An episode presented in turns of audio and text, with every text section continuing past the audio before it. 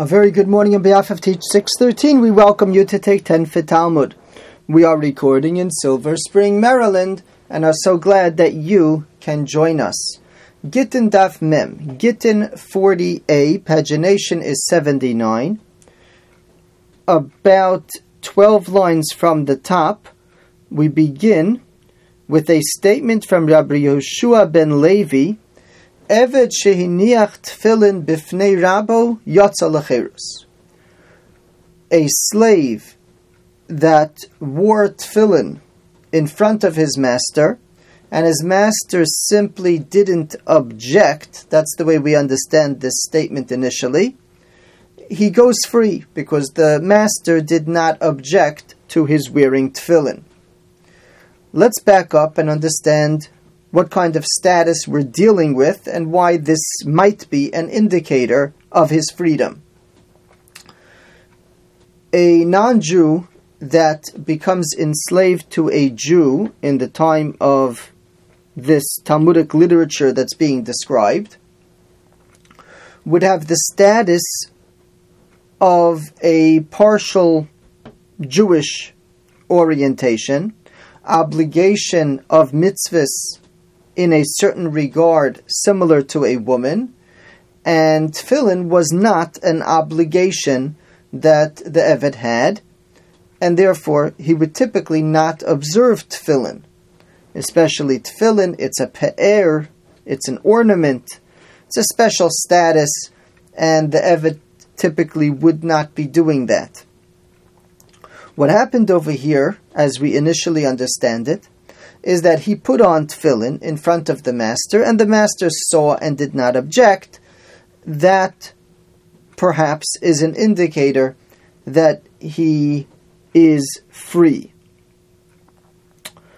Tosfos points out, Lav mishum delo ma'avid le isura demevarich alehen v'ikabracha levatala. The issue over here is not that putting on tefillin for a person who's not obligated in tefillin is a blessing in vain. In other words, he's doing something terribly wrong. Says Tosfos, that's not really true. That's not where the proof lies. Dahasuka lulav v'shofar v'kama shahanashim mivarchos. A slave at this point has the same status as a woman, and a woman's status is she's not obligated in these mitzvahs, but she's allowed to do the mitzvahs, and if she chooses to do the mitzvahs, she does recite a bracha. For example, Tosfos cites the examples of shofar, lulav, and sukkah, which are mitzvahs asay shahazman grama, time-oriented mitzvahs. A woman is absolved of them. Nevertheless, common custom is that women do do these mitzvahs with a bracha when they choose to do them.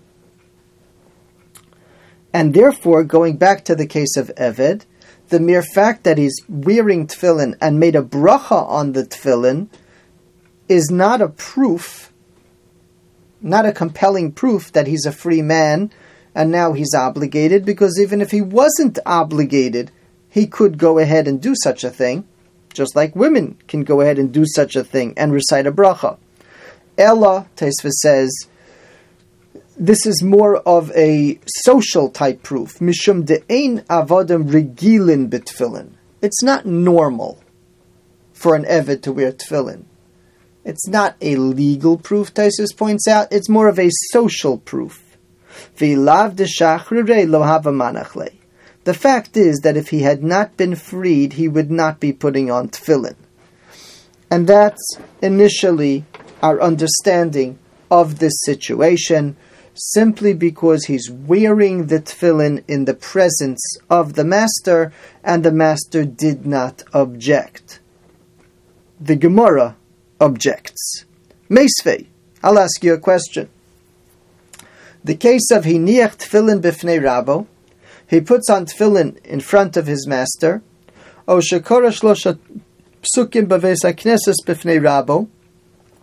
similarly, he read publicly three psukim in front of his master, and the master did not object, lo he does not go free. We have a contradiction here to the statement of Rabbi Yehoshua ben Levi as we understood it. The original statement was in the presence of the master, he does go free, and this statement is in the presence of the master, he does not go free. Amar Rabba bar bar Shila, Rabba bar Rab Shila says, Kisharabo hiniach lo tefillin. The case that he would go free is when the master helped him with putting on tefillin. And in such a case, it would be an act that declares the slave's freedom. Interestingly, the Rambam tells us, Vikofines rabo lichtav lo get shechror, and we would force the master to now write a document of the slave's freedom, so that he will become a regular Jew similar to a ger, a convert.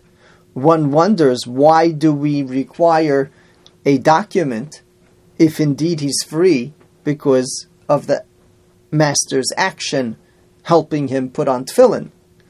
And there are a number of approaches.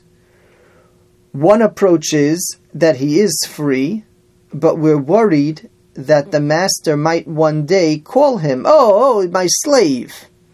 And we want to make sure that we put an end to that relationship, and therefore we obligate him to write a document.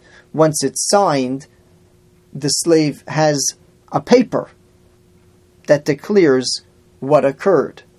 Another possibility is that this ruling is not 100% definitive. It's an umdana, it's an assumption. We never heard clearly that he freed the slave. We never saw the documentation or the kinyan that caused the slave to become free. It's an assumption. If he's helping him with tefillin, it must be he set him free.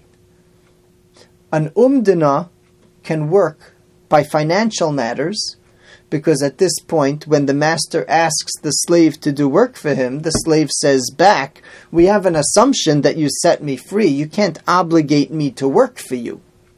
However, when it comes to Isurim, who he's going to marry, we need more than an assumption. and therefore, the purpose of this document is to make the status definitive. In any case, going back to our Gemara, if the slave was wearing tefillin on his own and the master did not object, then the ruling, as the Rambam presents it based on this Gemara, is that he's not going to be free just because lo michabo is lo yatsa lecherus. The Rambam is in Avodim Ches Yud Zayin, but if the master is the one who helped him with the tefillin, that would be an act that's reasonably definitive.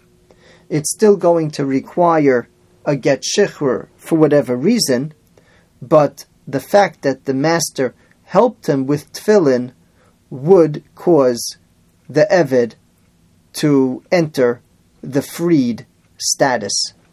Yasher Thank you for joining.